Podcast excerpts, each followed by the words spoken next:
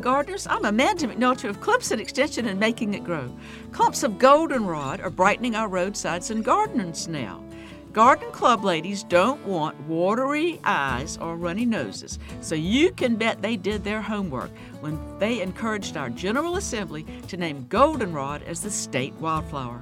Plants with showy, colorful flowers are usually trying to attract insect pollinators to carry their relatively heavy pollen from one flower to the next, and that's exactly what happens with goldenrod.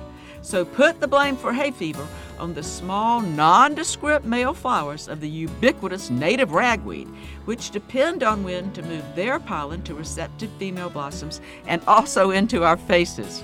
After the wind does its part to help in reproduction, each plant makes thousands of seeds and they can last 40 years in the soil. Funded by South Carolina Farm Bureau and Farm Bureau Insurance.